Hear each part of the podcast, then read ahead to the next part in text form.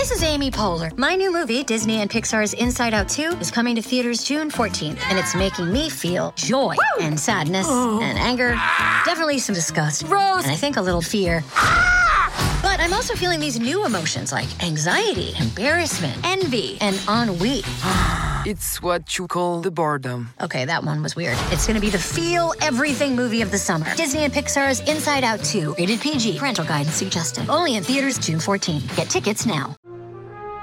Welcome to the Mutual Audio Network. The following audio drama is rated PG 13, suggesting that children under the age of 13 should listen accompanied with an adult. This is Michael Emerson from Lost, and you're listening to the Leviathan Chronicles.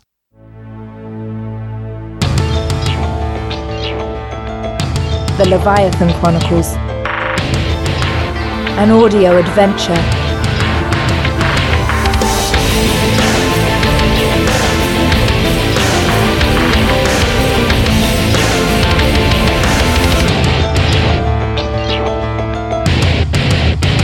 The story thus far. The connection between Leviathan and Mount Shenglung has been made. Whit Roberts of the Black Door Group, along with Mai Li and Oberlin St. Clair, have made the long and dangerous trek through the Tibetan mountains to enter the cave where the Chinese first found a functioning starstone over a decade ago. Mount Shenglung is revealed to be a giant communications facility for Leviathan to contact the planet Sorax. Assisted by four monstrous enforcers, the three of them penetrate deep within the bowels of the mountain to access a hidden chamber containing an enormous keyhole. Whit Roberts uses his briefcase, now recovered from Oberlin and Mai Li, to activate the keyhole, which opens a portal directly to Leviathan City. On the other side of the portal stands Bennu, Dr. Tang Sui, and the two Soraxian aliens who beg to be rescued. But deeper in Leviathan, Macallan and Tully find themselves adjusting to life among the immortal population, deep under the ocean.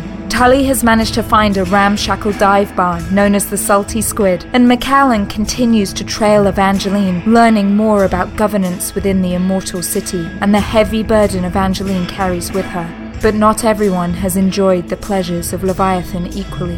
Harlequin has been brutally tortured by Bennu, but has made a daring escape and is currently a fugitive at large within Leviathan City. But back in Tibet, Senshin and Nathaniel Pratt have survived an assassination attempt and are on the run. While in Lhasa, the capital of Tibet, they discover a knapsack left behind by Mai Li. Within it, they find a mysterious map leading to Mount Shenglung. And now the season finale, chapter 25 The Showdown at Mount Shenglung, part 2.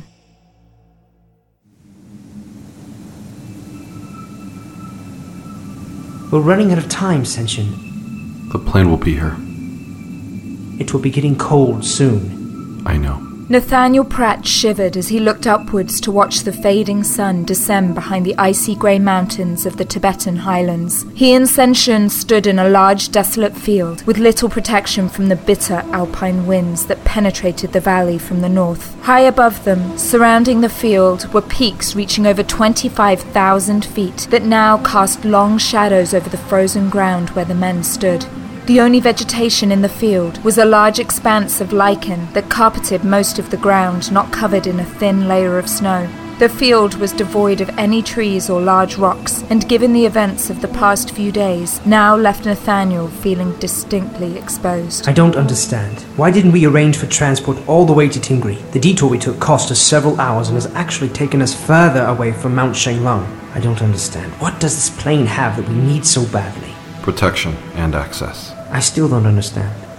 you soon will. But Senshin, how will Black Door... There! From the distance, a black Gulfstream 650 emerged from between two distant peaks and made a bee's line for Senshin and Nathaniel's location. It was hard to see the black speck against the fading light of dusk, but Nathaniel was sure it was the same plane that had brought him to New York from Amsterdam. As it got closer, the plane tilted its wings to the side to get through the narrow ravine that led into the valley that held the frozen field. It pulled a tight loop a few hundred feet above the two men before sharply dropping its altitude to come in for a landing in the large clearing. Once it touched down, the jet taxied to within a few feet of the men, and Nathaniel could see that it was a different pilot than the man that had flown him to upstate New York a week ago. This time, a woman, dressed in an elegant sari, with an earpiece and aviator sunglasses, was piloting the plane. Come on. Senshin and Nathaniel quickly boarded the plane as it came to a stop before them.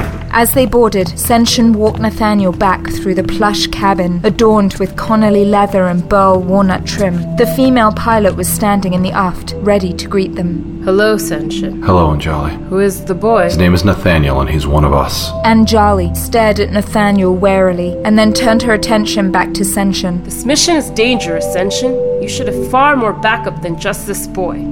We could have six specialists from Dharavi here on the ground in less than four hours. A team of just two men won't be enough I Can't have a larger force, Anjali. Can't or won't. What exactly are you asking? You're not responsible for everyone, Senshin.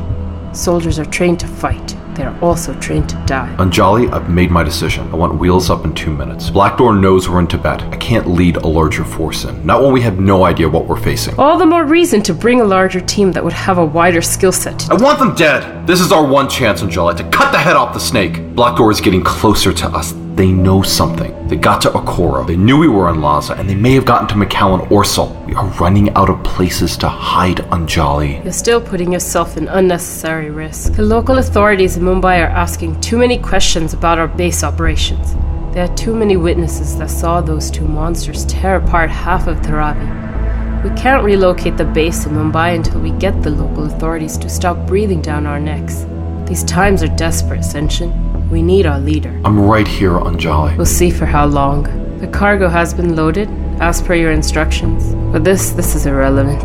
The suits haven't even been fully tested. Anjali, Yes, Senshin. how are your two boys? They are leaving in a week to begin university in America, thanks to you. They'll be attending Dartmouth and Colgate. It gets very cold at Colgate. It's very cold where you're going. Maybe you both should stay here. When you get back to Mumbai, tell your sons that they are lucky to have a mother as brave as you. Live long enough and tell them yourself. Anjali turned her back to Senshin and headed back to the cockpit to prepare for takeoff. The rum is in the gold cabinet beside the seats. Hmm. The rum. Senshin looked over to the side of the cabin to see an intricate gold inlay cabinet with ruby encrusted handles beside one of the spacious cabin seats. He opened the cabinet door to reveal a bottle of Ron Zacapa Centenario 23 year old rum resting in a chilled bucket of ice. Hmm. Anjali is not pleased with the design of this mission Whatever gave you that idea? Because she brought the 23 year and not the XO. Here, hold this. Senshin handed the cold bottle of rum to Nathaniel and thrust his hand deep inside the frigid bucket of ice. At the bottom of the bucket, Senshin's hand met with a small rubber switch that he flipped to the right. The rear of the sumptuous cabin was covered with a single slab of polished walnut paneling. A split second later, the panel slid back to reveal a thick titanium door with a scratched and dated looking keypad on the side. A bit utilitarian for an executive jet. We've made a few modifications for our needs in the rebellion. We make every effort to seem as conventional as possible in case we're ever seen or boarded. In order to do that, we have to use some very unconventional technology. Follow me. The two men walked through the titanium doorway and found themselves in a small, tight elevator. At the same time, the G 650 began its takeoff and in moments was well on its way to a cruising altitude of 55,000 feet. The elevator dropped down a level to open into a small cargo hold in the belly of the jet. Towards the rear of the hold stood two gleaming silver crates that were over 10 feet high. The surface of the crates was so lustrous that Nathaniel could actually see himself in its reflection. What are in those silver crates? Is it the access or the protection? Protection. What kind of protection? Assault armor. It's time to get ready for war.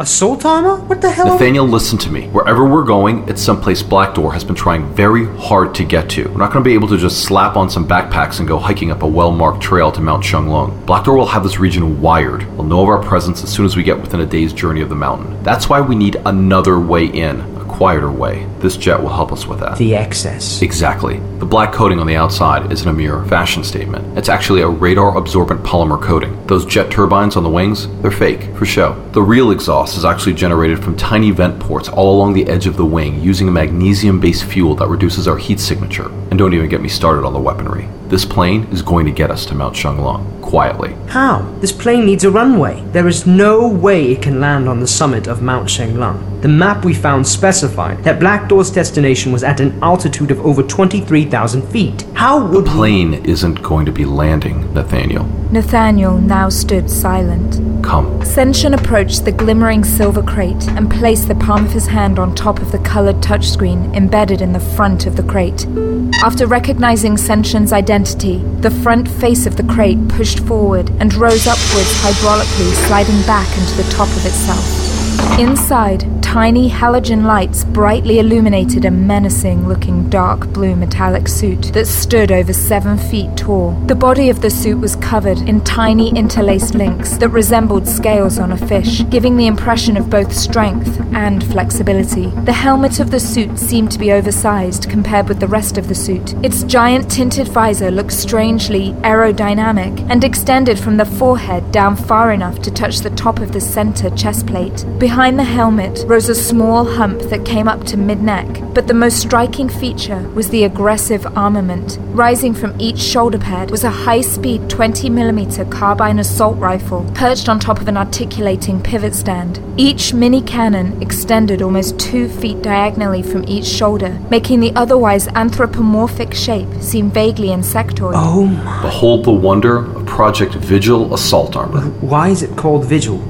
I really couldn't say. I don't understand. You built it, didn't you? I assembled it, but I didn't design it. Well, who did? Evangeline. What? When I led the rebellion out of Leviathan, we grabbed several core memory files from the city's AI central server, whatever we could grab, and it ended up taking us decades to unlock the files and bypass the security codes. But ultimately we did. The designs of the Vigil assault suit were one of the recovered files. Astounding. No, no, you're actually wrong. The really astounding part was the assembly plan. Uh, what? Also contained within the core memory files were schematics to build an entire assembly plant within Leviathan to manufacture thousands of these suits, enough for an army. Why would Evangeline want an army? Senshin stared at Nathaniel. Oh no. Something very deadly is happening deep under the ocean, and we may be the only ones that can stop it. But first, we have to deal with Black Door. So let's get you familiarized with the assault suits. Well, what do they do? The bottom line is that they protect you. The small hump you see rising over the rear neckline is the integrated deployment pack containing a stealth glider. Essentially, it's a very large paraglider constructed from a radar absorbent fabric similar to what's on the outside of this plane. We'll be deploying at over 70,000 feet. The suits will supply us with oxygen and maintain our body temperature. Air is almost non existent at this altitude, and the negative pressure would literally boil your blood, so we'll be descending very quickly. Your battle armor contains a thick layer of compression fluid that's designed to absorb a heavy impact, like from landing. In our case, landing will probably mean initiating a manual disconnect from your chute using this button on your chest plate here when you get within 50 feet of the ground. The Himalayan winds at Chenglong will most likely be very strong and variable, so do not attempt to land your glider. Spot your landing, fly over it, and disconnect. Just keep it simple. What if we miss, Senshin? Then the drop will be greater than 50 feet. No, Senshin, no. This this is getting crazy. I can't. I mean, I'm not even trained. Nathaniel. No. Nathaniel, stop. I need you. I need you with me on this mission. I swear I won't let anything happen to you, but right now you just need to focus and listen to the things I'm telling you. I know you can do this. In fact, you're capable of so much more than you ever thought. I'm looking at a man who escaped from Leviathan City, who leapt through a keyhole with no idea where it would take him. God knows I've made some mistakes over the past few centuries, but there's one thing I'm not mistaken about, and that's your courage. We are going to do this, Nathaniel. We are going to complete this mission, and we are going to win. We will, Nathaniel. Do you trust me? Yes. Yes, I trust you, Senshin. Good, good. I promise the suits are easy to control. The central control module on your wrist and chest plate operate the interface with your suit's computer. I've already shown you the button for the manual disconnect with your glider, but I want to show you the navigation features. I have the coordinates of Mount Chunglung programmed into both of our nav computers, so our suits will literally steer our paragliders to the target. In the event that your glider malfunctions in the air, the computer will automatically detect an increase in your vertical speed and deploy your reserve chute contained in your chest plate. You mean if this chute doesn't open? Yes, yes, that's exactly what I mean. Nathaniel, I promise you, you have nothing to worry about. Your helmet is equipped with night vision and infrared systems. It's also integrated with the carbine cannons mounted on your shoulder pads to aim automatically and fire at your command. All you need to do is look at the target, and the computer will follow your retinal movement to lock on. We have no idea what we could be facing when we get to Chunglong. Could be a small black ops force, could be could be anything. Point is, we're just gonna have to call an audible as we get closer to the target. Let's stay sharp, listen to my commands, and everything is gonna be fine. Do you understand? I understand, Senshin, but I have one question. What's that? What in heaven's name is an audible?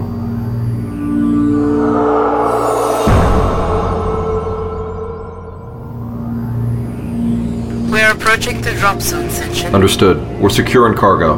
Please open the hatch, Anjali. The belly of the G650 shuddered and then lowered its loading ramp, exposing the cargo bay to the jet stream that howled at 70,000 feet.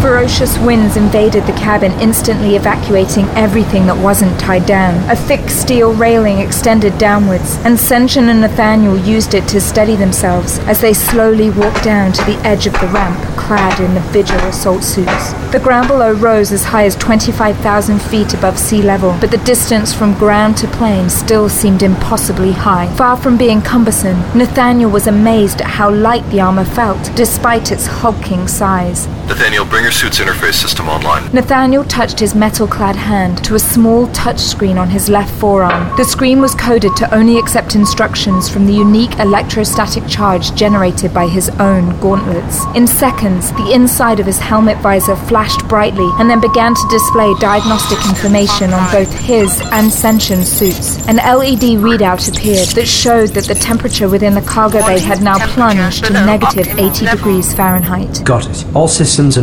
nominative. We have arrived at the drop zone. The window's open. Be careful, Senshin. I will. Thank you, Anjali. Thank you for everything. I'll see you back in Mumbai. All right, Nathaniel, are you ready? I am, but I'm scared, Senshin. I'm scared too, friend. But Black Door is somewhere down there, hidden in the mountains. And as long as we're both immortal, they'll try to destroy us. And if they're close to apprehending McCown Orsel, then we have little time left. I understand. All right then. Here we go, Nathaniel. Ready? Jump. The two of them leapt forward into the frigid Himalayan night, tumbling into the darkness.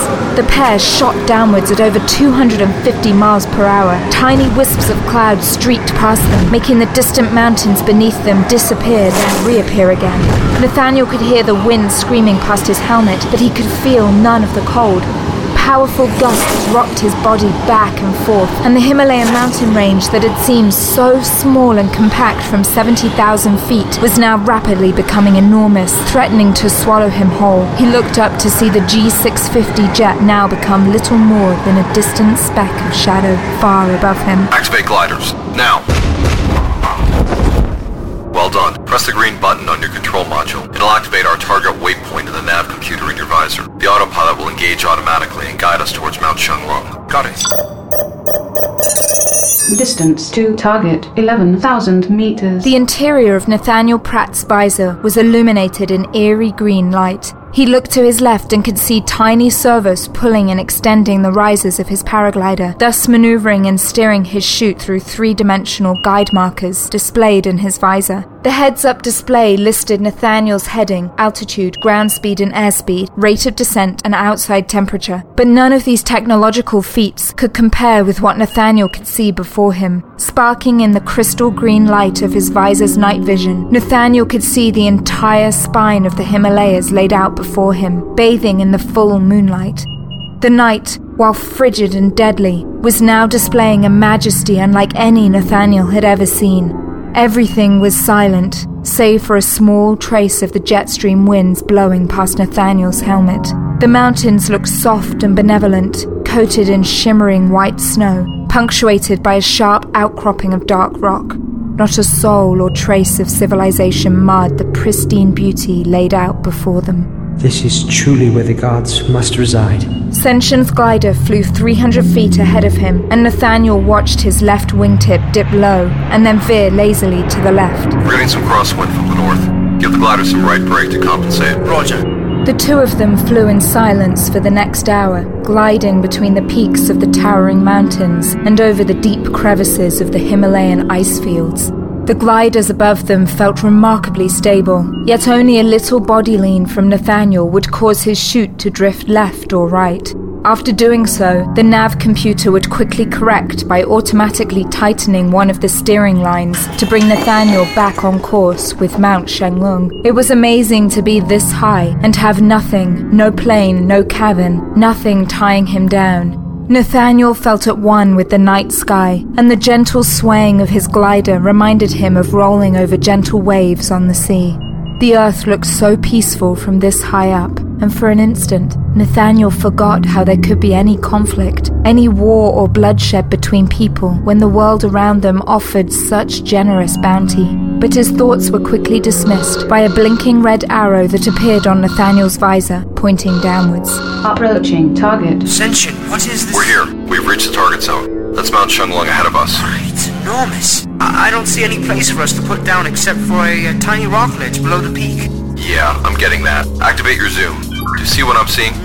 It looks like the entrance to some sort of cave. There's not much of a path leading up to it, though. Are we really going to land directly on that outcropping? We have to try. Not much of a landing zone anywhere else. The only way to nail that landing is to come in fast and hard. The assault armor we're wearing should absorb most of the... Senshin! I'm getting elevated radiation readings. There, by the cave. Yeah, I... Nathaniel, switch to thermal imaging. What the? Out of the cave emerged two gargantuan figures that lit up the team's thermal imaging. Each figure was over 10 feet high and almost as wide as they were tall. Their silhouette was roughly human in shape, but unnervingly wrong in proportion. What the hell are those? Those are the enforcers.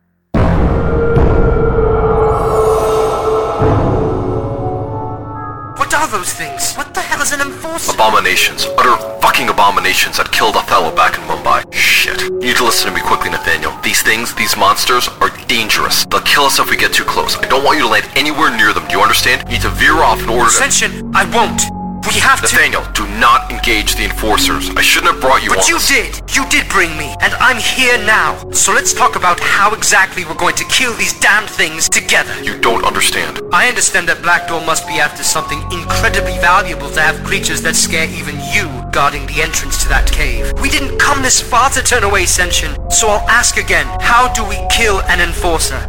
Firepower. A massive amount of firepower. More than I suspect we have. What about the cannons on our assault armor? What if we concentrate our firepower together? It's certainly worth a try, right? You're right. Of course, you're right. But we're still 6,000 feet above the target. We can't engage them at this distance. We need to get in closer on final approach before we open fire.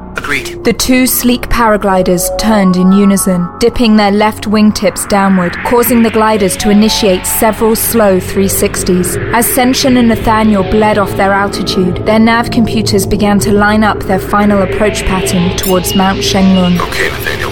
Ready? Ready. Activate threat mode. On it. I've got weapons locked. Need to use our element of surprise. There, on the left side of the entrance. That's the enforcer we'll head first. Ready? Engage target, now! Two enforcers that stood sentry outside the entrance to the cave were caught completely unaware. High powered bullets rained down on them, blowing chunks of flesh off their shoulders and chests. The two enforcers turned simultaneously and screamed in fury at their assailants, but struggled to locate where exactly the shots originated. The impact of the bullets forced each enforcer back at least two steps, pinning them against the mountain, and yet no pain seemed to register on either face of the two beasts. Reload, fire!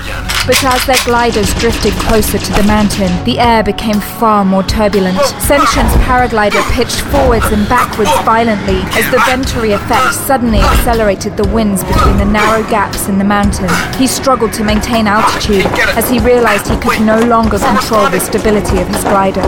He quickly looked over his shoulder and could see Nathaniel's glider careening to the side of Mount Shenglong, causing him to rapidly lose altitude. I can't control the glider, Senshin. I'm, I'm falling. Quickly, get on your speed bar. That'll stabilize the wings. The first enforcer exploded out of the ground, leaping 40 feet in the air to grab Senshin's legs. The enormous weight of the monster brought Senshin and the enforcer crashing down on the narrow lip of the high ledge.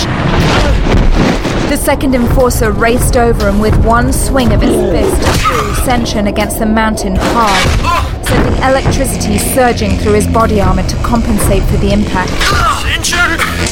Abort! Off your glider! Do it now! Abort! The first enforcer was on his feet again and launched his fist into Senshin's face. Senshin saw the blow coming and was able to strafe a left, allowing the punch to smash into the side of the mountain. Get out of here, Nathaniel! Senshin rolled left and sprang to his feet, coming dangerously close to the lip of the ledge. Out of the corner of his eye, he could see over the precipice and down the sheer face of Mount Shenglong. The ground was so far below that it was obscured in the thick cloud cover below them. Weapons, weapons! Computer, give me weapon systems! From his visor monitor embedded within his helmet, Senshin could now see cracks across his screen. Red symbols covered the right side of his monitor, highlighting the multiple areas of damage in his assault armor. Come on! The retina activated mouse was frozen in place, and Senshin could find no way to access the interface to the weapon systems. Fuck it. Senshin unholstered his Walther PPK that was strapped to the thigh of his battle armor. Senshin unloaded five shots at the closest enforcer, disintegrating most of the monster's cheek. But again, the shots had little effect in stopping the monster. In one leap, grabbed Senshin's arm threw him 20 feet in the air. He slammed down on the cold ground just outside the cave entrance. He tried to quickly get back on his feet, but he rose much slower as the power was almost completely drained in his suit. Senshin sprinted for the safety of the cave, but the second enforcer was too fast. It overtook him in seconds, grabbing him by the throat and pinning him against the mountain wall.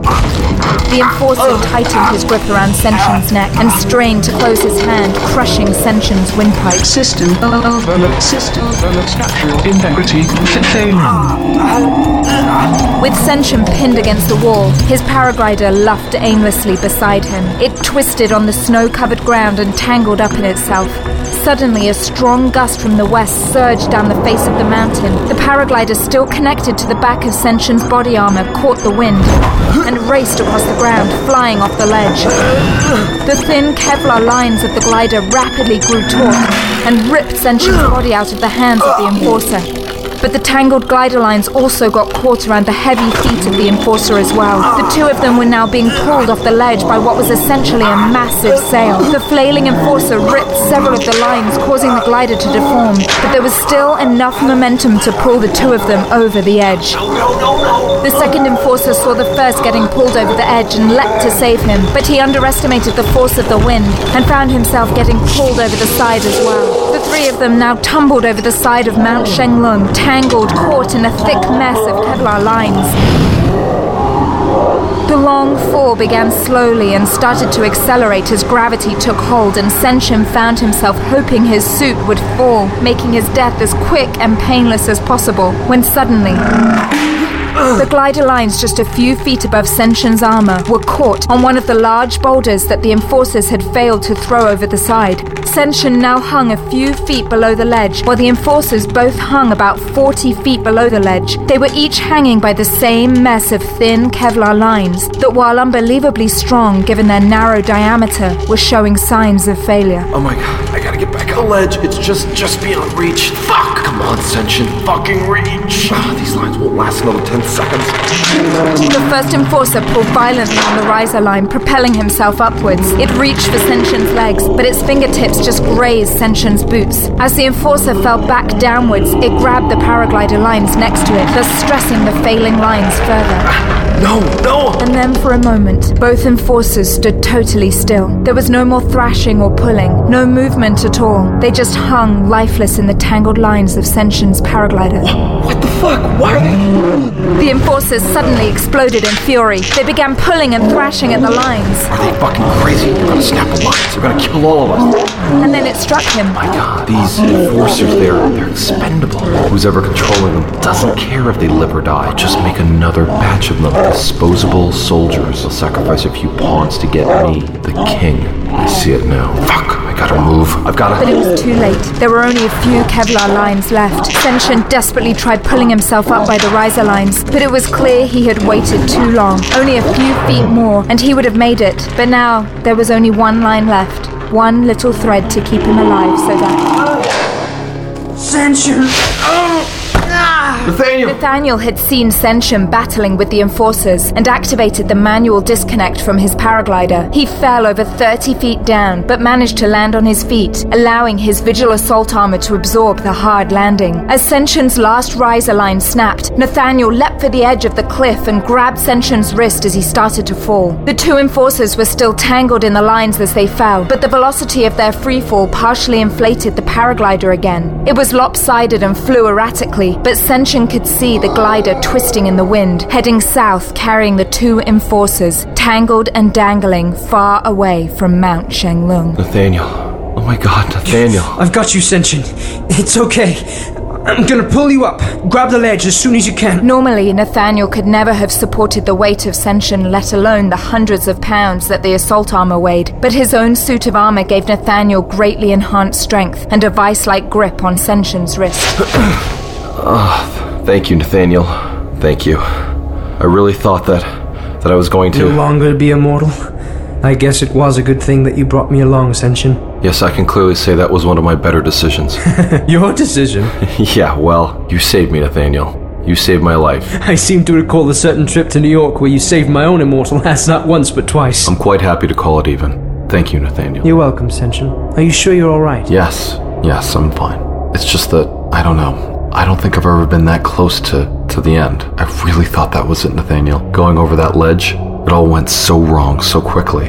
The odd part is I just realized I haven't even considered my own demise in centuries. I just assumed I would somehow live forever. Amazing how quick one can get used to the concept. I guess it's also amazing how deluded you can make yourself. Like I said earlier, we're a team now, and as long as I'm here, I promise to make sure that you maintain your immortality for as long as you can.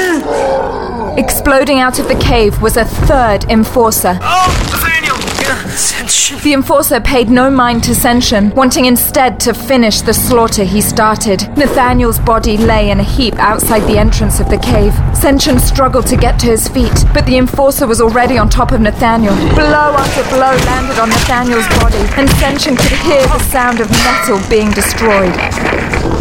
Senshin sprinted as fast as he could to rescue Nathaniel, but it was too late. As he ran over, he saw the enforcer holding Nathaniel against the wall and gripping the boy's forearms. With one swift tug, he tore Nathaniel's arm off his body, like it was ripping off a band aid. No! No! Nathaniel's body went slack in the mammoth hands of the enforcer, who then turned to casually toss the young boy's body over the side of the sheer cliff. Senshin watched his body sail over the lip of the precipice like a flaccid rag doll, and then disappear into the mist thousands of feet below. No, no, he was just a boy. He. Senshin felt like his stomach had been suddenly ripped from his body, and the icy Himalayan winds could blow right through him. Another death, he thought. Another death, another victim, another fucking sacrifice. But his sorrow was short lived. The murderous enforcer stood up and slowly turned to stare directly at Senshin. Fuck, I can't access the cannon. I've got no offensive capabilities. Think smart, Senshin. You can't win this fight. So if I want to live, I have to run. With the enforcer blocking the only path off the high cliff, Senshin raced into the cave to stay ahead of the enforcer. The monster gave immediate chase as soon as it saw him making a run for it. A normal human being would never have lasted long in a foot race with an enforcer, but his vigil assault armor kept Senshin just a few crucial steps in front of his pursuer. Move, move, move! Senshin blazed as fast as he could down the center chamber, feeling the enforcer's blows missing him by inches as he was showered in rock and bits from the ceiling that collapsed around him. The cave ceiling was lined with metal beams and traces of rail tracks along its dusty floor. Looks like someone has been in this cave before. A long time ago from the looks of it. Who was it? His legs pumped like engine pistons, assisted by both the armor and his own immortal physiology. But Senshin could see that his time was running out. One of the few displays that still operated on his helmet's computer visor was the suit's battery level. Last bar of power was now blinking in red. Damn it, getting harder to run. Suit's taking too much damage. Fuck, I need an escape. Come on. Ah, where the hell is Black Door hiding? Senshin kept sprinting down the corridor, but as his suit got heavier, he could feel the enforcer closing in on him. Just then, Senshin spied a high landing at the far end of the corridor. It was a ledge above a circular room recessed deep in the mountain. There. The ledge was high, and Senshin couldn't see what lay below him, but it didn't matter. The enforcer was furious and only a few feet behind him. With one last burst of energy, Senshin ran up the ledge and leapt with all his might. Whatever's down there has got to be better than what's chasing me. But as he soared through the air above the circular chamber, he instantly realized that he was wrong. Dead wrong.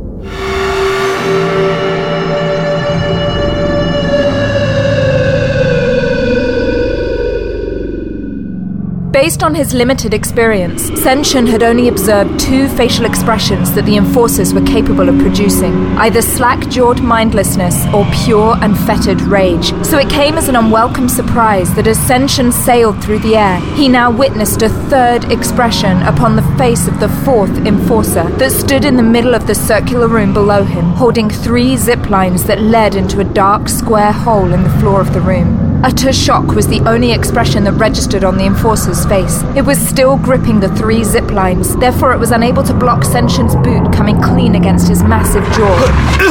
The red behemoth moved little, putting Senshin off balance in the air and crashing into the floor of the circular temple. He had just enough time to look up and be utterly terrified by what he saw. Goddess. The enforcer that was chasing him above leapt off the high landing and was now soaring in the air above the circular temple, brandishing one of the thick ceiling beams from the cave. It held it high above his head like a warhammer and was about to obliterate Senshin. No, no, move! The beam missed Senshin by only a few feet, but some of the broken pieces of the girder smashed into his helmet, taking out the last of his visor's visibility. Shit. Senshin scrambled to his feet to watch the enforcer pick up the metal beam which had broken in half. He quickly scrambled to disconnect his now useless helmet and flung it at the closest enforcer, who used what remained of the metal beam to swat it away. Out of the corner of his eye, Senshin could see the other enforcer quickly tying off the ropes he had been clutching in order to join the fray. Fuck, my armor shot. No weapons. Damn it. One of these enforcers is deadly enough. They both join in. I'm fucking fished. Move quick, Senshin. The enforcer swung the beam fast at Senshin's head. He ducked, figuring the swing would leave the enforcer off balance, but it was set up for a kick that sent Senshin sprawling across the temple floor. Suddenly, everything in Senshin's world went dark. There was no air left in Senshin's lungs, and he knew several ribs were broken. His vision was blurred, but he could still make out the enforcers, two giant red demons running towards him. The room was perfectly circular, and each enforcer was approaching from an opposite direction. They're closing in on me. Nowhere to run. This is it. Rebellion is here. Damn you, Black Dwarf. Senshin knew the enforcers would be expecting him to leap high, so instead, Senshin sprinted for ten steps and then dropped to the ground, sliding on the rough floor of the temple. The enforcers weren't expecting this, so Senshin was able to slide under their clutches and make it past the first one moving clockwise. He sprang back to his feet and, with his last bit of strength, ran toward the dark hole in the center of the temple floor, and for the second time, leapt into the darkness with no knowledge at all of what lied below.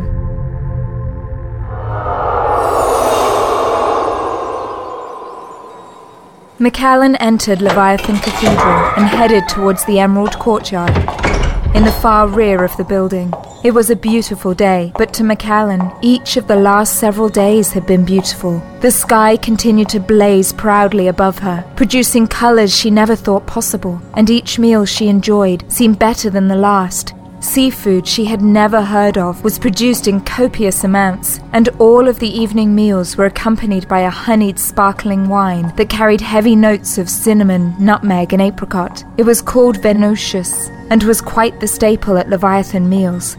Instead of making her feel sleepy as wine or beer often did, McAllen felt distinctly flushed as well as giddy and susceptible to easy laughter. But most of all, it was the incredible company that she was privileged to keep that made each day so wondrous. McAllen had met over a hundred people in the last few days, including a French field nurse from World War I, a 14th century Greek cartographer who pontificated how to best map out the vastness of space three dimensionally, and a female aviator wearing a weathered leather jacket that refused to tell McAllen her name but did offer her a stick of beechnut gum. Evangeline had clearly collected the most interesting people she had met during her last thousand years of existence, and McAllen reveled in meeting each one of them. I guess if you live for a millennia, you get to meet some pretty cool folks. The only aspect of days past that did not seem beautiful to McAllen was the absence of one particular person's company Evangeline's. Yes, she had invited McAllen to a dinner party at the house of a young Incan prince who decorated his dining room with exquisite gold figurines. Plans and maintained an unnervingly keen eye on McAllen. But she was disappointed at her seating assignment, which placed Evangeline at the head, leaving McAllen several seats away, sandwiched between one of Genghis Khan's political advisors and a woman who claimed to be one of the original American settlers on Roanoke Island. All of it left McAllen feeling somewhat neglected by someone who was supposed to be her twin sister of sorts. It made McAllen feel odd, like she was somehow keeping a secret from herself. All of this just made McAllen that much more grateful to receive an invitation to join Evangeline in one of the smaller courtyards of Leviathan Cathedral. After walking through several long corridors within the vast church that towered over the south end of the city, she pushed on a large wooden door that opened slowly to reveal a stunning moss garden inside the courtyard. Two flagpoles stood opposite each other, displaying the tricolour flag of Leviathan, depicting two sea dragons holding the crest of a starstone. The sky above seemed to pulse rhythmically, making McAllen imagine that Lorelei must have been listening to one of her post punk albums from the 80s. The deep green moss completely carpeted every inch of the ground, including most of the heavy stone walls of the courtyard. A small gravel path lined with cherry blossoms led further into the interior of the courtyard, where McAllen could see a narrow, winding brook that coalesced into a small, reflecting pond. In the middle of the pond was an island with a white granite bench. Upon the bench sat Evangeline, pensively staring at the small ripples in the clear water. Uh, I can see why you call it the Emerald Courtyard. You could say that nomenclature has never been my strong suit. My god, it's it's so beautiful back here. This courtyard, it's totally hidden from Leviathan City. I wouldn't have even known this place existed from the outside. Yes, well, it's a welcome bit of privacy I afford myself. I enjoy coming here to be alone with my thoughts, listening to the delicate sound of running water.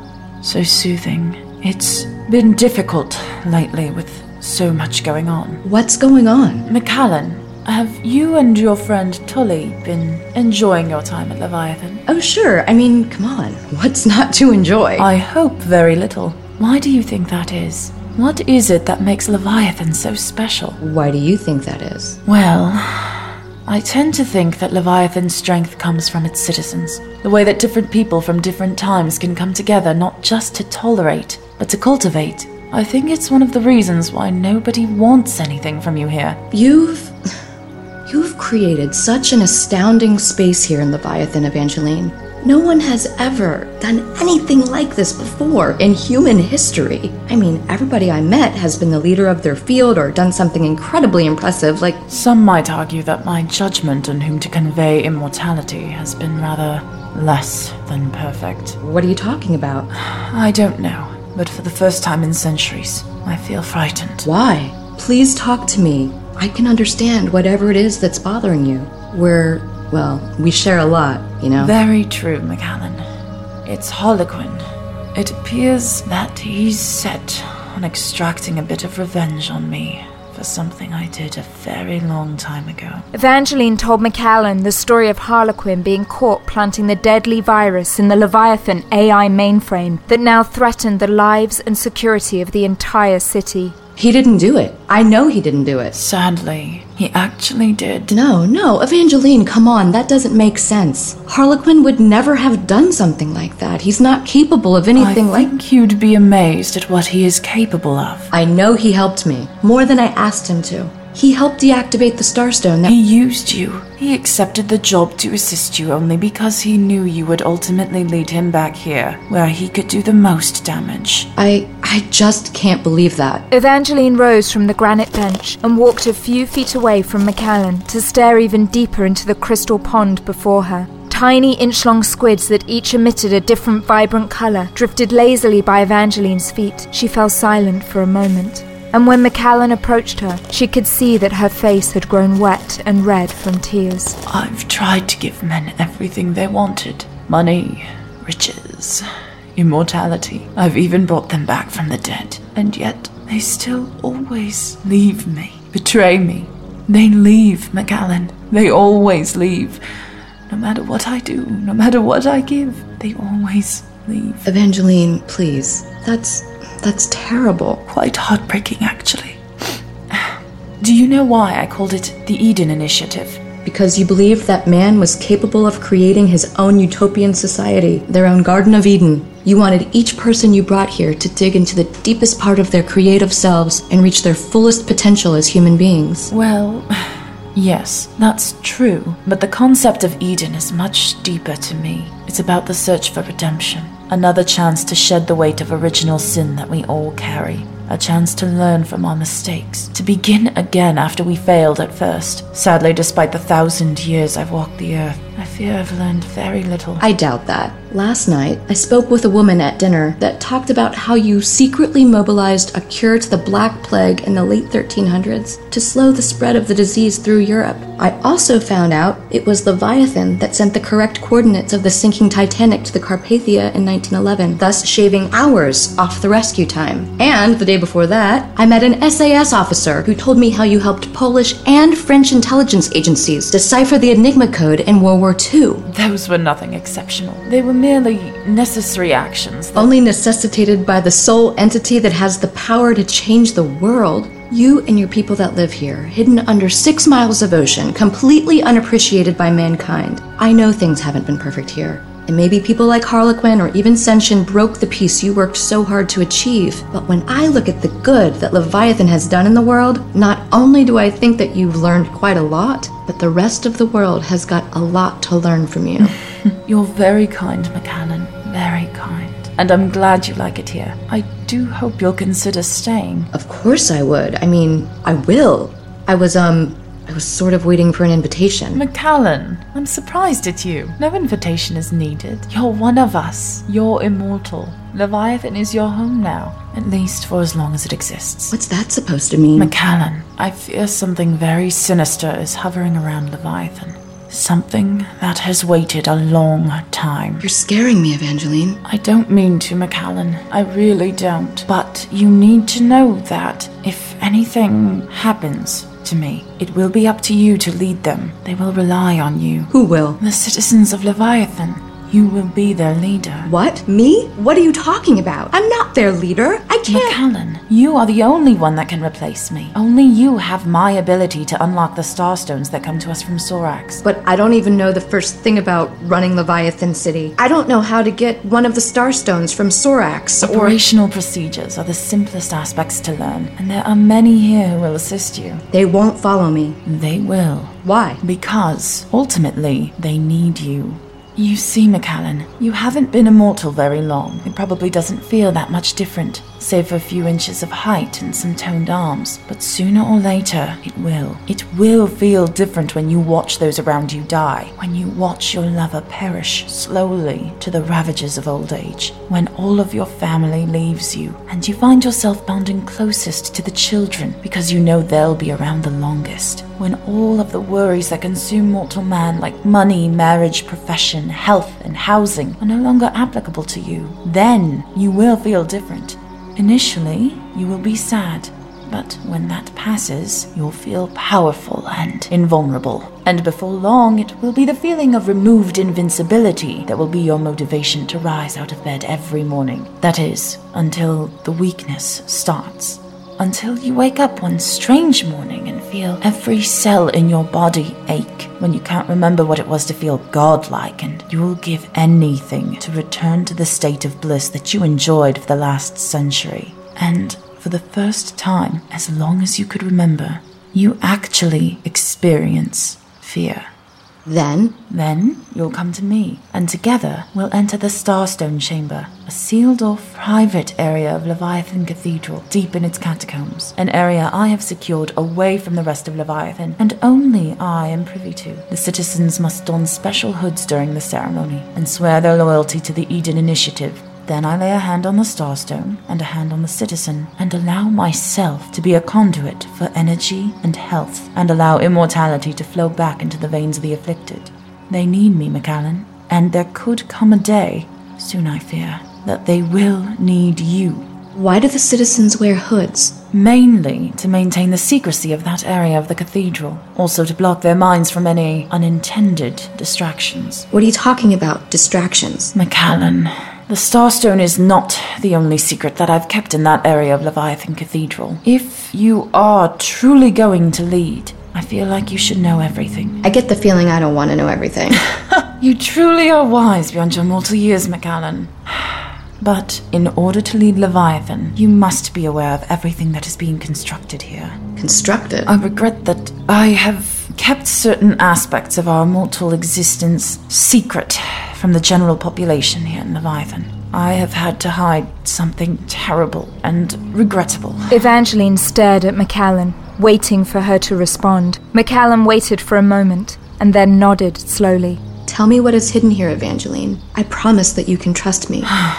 What did they tell about my origins? How did they tell you that all of this, our immortality, came to be? Cedric told me the story of Sumner Talk. He told me about the aliens that crashed here on Earth and how you saved them and brought them back to health. And what did you say? I I was amazed. And yet, you never asked the most important question. I don't understand. Why were the aliens on Earth in the first place? What do you mean? Their ship crash landed. I thought it wasn't. It's true that the aliens' vessel malfunctioned and forced an emergency landing, but McAllen, their presence on Earth was no accident, nor was it their first. Wait, wait. What are you trying to say? Why were the aliens. Goddess. What's going on? I don't know. I haven't heard that type of alarm in over 70 years. What kind of alarm is that? Perimeter alarm. Someone is trying to break out of Leviathan. What? Hurry. We need to get to the war room immediately. Evangeline grabbed McAllen's hand, and the two of them sprinted out of the Emerald Courtyard and entered one of the high speed elevators in the cathedral.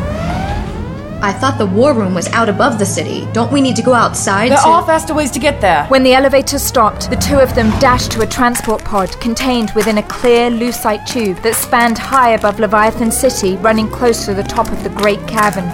The pod contained two seats side by side, and McAllen felt a burst of energy thrusting them through the tube as soon as she was seated. As the pod sped across the sky of Leviathan, the clear tube gave an impressive view of the city, and McAllen couldn't help herself from becoming lost in the grandeur of Leviathan. Tiny aspects like a misty waterfall spouting forth from the cavern rock, and a pristine playing field with dark red and blue grasses tucked between two canals, all revealed themselves to McAllen at this height. But despite the beauty and the architecture, even from this distance, McAllen could see people urgently moving between buildings, clearly reacting to the alarm sounding throughout the city. I hope whatever's happening doesn't hurt this place, this beautiful city. I. I want this to be my home. The transport pod veered away from the ceiling and descended down towards the terraced glass structures that clung to the mid and upper parts of the cavern wall. Long panes of jade glass stretched out along the cavern length, and McAllen could see the pull tube she was riding terminate at one of the largest of these structures. Before the pod had reached a full stop, Evangeline leapt out and walked briskly towards a set of black double doors. McAllen hurried to follow closely behind. A guard opened the door for them and quickly handed Evangeline a tablet computer, blinking urgently. Milady, I have Bennu on coded channel 6. I've got it. Bennu, report. Bennu appeared on the holoscreen without his trademark white hood. McAllen recoiled when she saw how truly hideous his face actually looked. More like a primitive animal than a man, she thought, but more than deformed. Bennu's eyes were filled with tears, and what was left of his nose looked completely dislodged from his face. Blood dripped from his nose and mouth, and she could see bruises across his face along with lacerations on his neck. Harlequin. Harlequin assaulted me and has escaped into the city. Bennu, you've been hurt. You have to. I must do nothing. We have to catch Harlequin immediately. Eve, you must act quickly. But your face, Bennu. My face isn't important now. Harlequin has the key to the virus. If he escapes, our entire computer system will crash and Leviathan will be flooded. We must apprehend him at all costs, Evangeline. At all costs. Goddess. Send every single guard division to the West Bay. That's where he'll be making. We can't do that. What about the area of the cathedral? I where- said all guard divisions. Everyone, Evangeline. If Harlequin escapes, we'll never deactivate the computer virus, and we'll soon have far bigger problems than a lapse in babysitting. We need every single security personnel turning this city upside down and blocking any possible escape route. But Bennu, the West Bay, that's that's all the way on the other side of Leviathan. Why would Harlequin travel so far? to- Because that's exactly what you'd expect him not to do. He's trying to do the unexpected. We must send every guard division that we have to apprehend him. All guard divisions, including reserves. Get them all over to the West Bay immediately. I'll coordinate the operation, but you need to authorize the unit. I I think Eve, act now or we'll all die. You have to save us. very well, Bennu. All guard units, this is Evangeline. The fugitive Harlequin has escaped and is at large in Leviathan. He must be apprehended at all costs. I'm transferring all military command to Viceroy Redding, who will be coordinating the manhunt. This situation takes full priority over operations. Priority Delta 6. Evangeline placed the tablet back on the long mahogany desk of the war room, and everything became still for a moment. Come on, McAllen. Where? Where are you going? To the West Bay of Leviathan. I want to be there when they catch him.